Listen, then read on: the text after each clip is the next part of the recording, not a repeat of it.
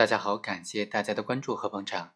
今天我们继续来分析艺人公司究竟能不能成立单位犯罪的这种主体呢？今天呢，我们通过理论，通过公司法的理论来探讨一下，将这种艺人公司设定为单位犯罪的主体，它的重要性究竟在哪里？它的法理依据在哪里？它的理论依据究竟充不充实、扎不扎实呢？一九九七年刑法施行以来，以及最高院的司法解释出台的时候呢，公司法当中还没有规定艺人公司，并没有承认艺人公司的法人地位。随着公司法的修改，艺人公司法律地位的确立，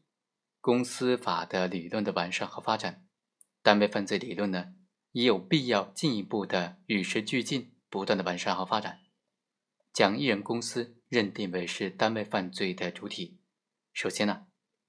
从单位犯罪判断标准的基础理论来看，公司社团性理论的调整和发展，决定了单位犯罪理论的发展和深化。单位犯罪的判断呢，它是以犯罪意志的整体性和利益归属的团体性作为最重要的判断标准。但是，公司的社团性理论呢，它不是一成不变的，随着社会经济的发展。它也会不断的调整的。按照传统的公司法理论，公司是人和和资和的组织体，社团性是公司的本质特征。公司的社团性就决定公司的股东必须是复数。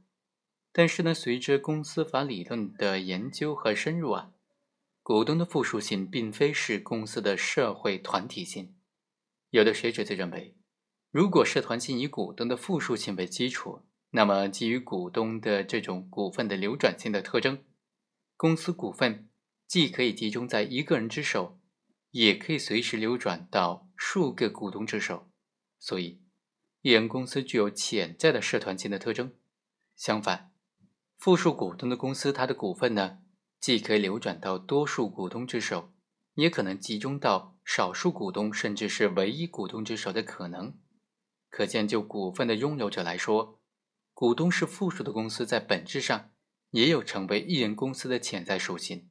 这些公司也有丧失社团性属性的可能性。在不少公司法学者看来呢，公司的本质是不同于他股东的独立的人格，也就是公司独立的人格。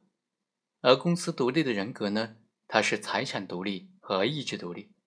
公司的社团性绝不仅仅等于股东的附属性。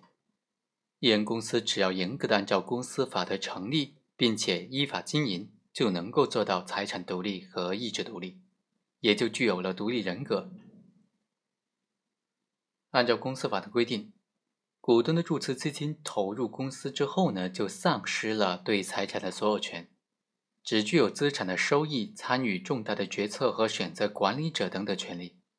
而公司取得对注册资金的法人财产权。公司的经营管理呢，它是由公司的董事会、经理层，甚至是公司的职员等等负责的。所以啊，如果说传统公司社团性有一定合理性的话，那么也是一种历史的合理性。随着经济社会的发展，现代公司已经呈现出了多种多样的形态。在组成公司的各个要素当中，物质性的资本的重要性大大降低了。随着有限责任的确立。两权分离的公司发展实践，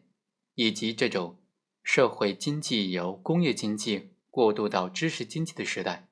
公司的管理人员、经理人员、职工的劳动付出，在公司财富创造的过程当中，它的作用是大大加强了。所以，许多学者就认为，资本应当包含人力资本和物质资本，所以应当明确人力资本所有者的公司所有人的地位。所以呢？公司团体意思，它必须包括职工的意思。公司的治理结构当中，必须体现出职工的意志和利益。所以，如果仅把社团性理解为人的集合的话，这就说公司是一个社团没有问题。只不过这个社团呢，并不仅仅是由公司股东组成的社团，而是由公司各个要素的提供者、股东、管理者、职工等等组成的社团。他们都是公司当中不可或缺的部分。公司是人的集合，它并不是指他们中某一类人的集合，而是他们共同组成的人员的集合。第二，从公司的运作机制来看，投资者和经营者相互分离的运作模式，就就决定了公司的股东的身份在公司犯罪当中，它不起决定性的作用，从而决定公司股东的多少对于单位犯罪的认定没有决定性的作用。按照公司法的规定。公司的经营管理主要是由公司的董事会、经理层甚至全体员工等的负责。公司股东并不直接的从事经营管理。公司犯罪实施的主体主要不是体现在公司的股东层面，而是在公司的管理层层面，比如公司的董事、经理。即使公司的股东身份和管理者的身份是产生竞合的，那么。作为公司犯罪行为的决策和实施的主体身份，一般都是公司的董事或者经理身份，而不是股东的身份，因为他实施犯罪的职务基础是体现他作为管理者的身份，而并非作为股东的身份。原来认定单位犯罪的一些标准呢，比如说犯意的整体性、利益归属的团体性，这就应当符合时代发展的要求，做出进一步的解释了。不管是犯罪意志的整体性也好，还是利益归属的团体性也好，都不是以股东的复数性为基础的。公司股东的单复数对此呢不会产生决定性的作用。从公司股东的人数和管理者人数的对应关系来看，两者呢也并不必然的成正比的对应关系。一人公司的管理人员呢，也完全可能超过二人以上股东公司的管理人员。从公司的规模来看，一人公司的规模也可能完全超过二人以上股东的公司。事实上，公司法为了保证一人公司的财产独立和责任独立，对一人公司的规模做了比其他有限责任公司更加严格的要求和限制。所以啊，现在说以公司股东人数的单复数标准来认定公司犯罪意识的整体性，并且进而否认。是否构成单位犯罪，它并不具有科学性。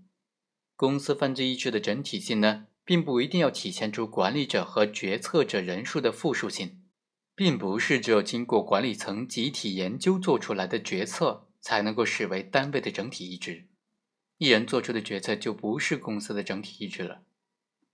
如果公司的总经理或者董事长一个人在他的职权范围之内，为了公司的利益而做出实施犯罪的决策。犯罪的利益呢，应当视为是归属于公司的。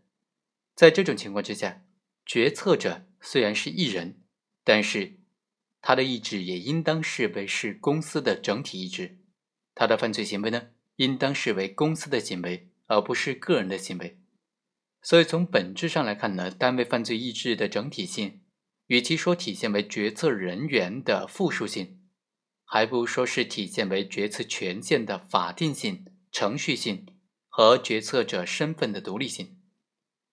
如果这种决策是在法律以及公司章程等等文件规定的职权范围之内，按照合法的程序做出来的，做出来这种决策呢，也是为了公司的利益，那么就应当视为是公司的决策。从利益归属的团体性分析呢，团体性也并不一定体现为股东的复数性，即使是一人公司。他的管理者、职工呢也不止一个人。随着艺人公司的发展壮大呢，他的成员也可能成百上千。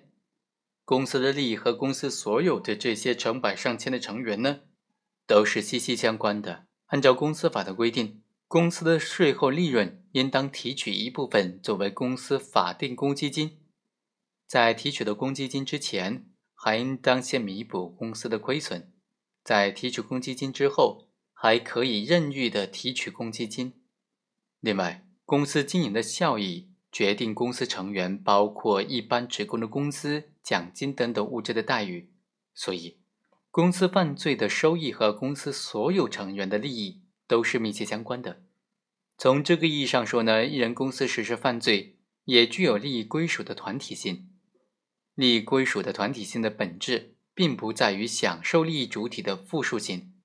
而在于利益归属主体的独立性，也就是利益直接的、完整的归公司所有。这种利益就是公司的，而不是自然人个人的，也就是公司作为一个由自然人组成的团体的利益。这种利益归属的直接性和完整性，主要就体现在公司作为一个整体，首先概括的全部的承受犯罪带来的利益，由犯罪所得的收益直接进入公司的账号，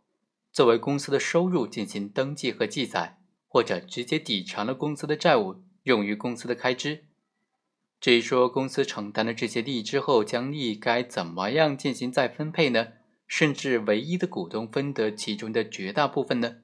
这都是公司对自己财产的处分，并不影响利益初始取得、初始归属的这种属性。所以说，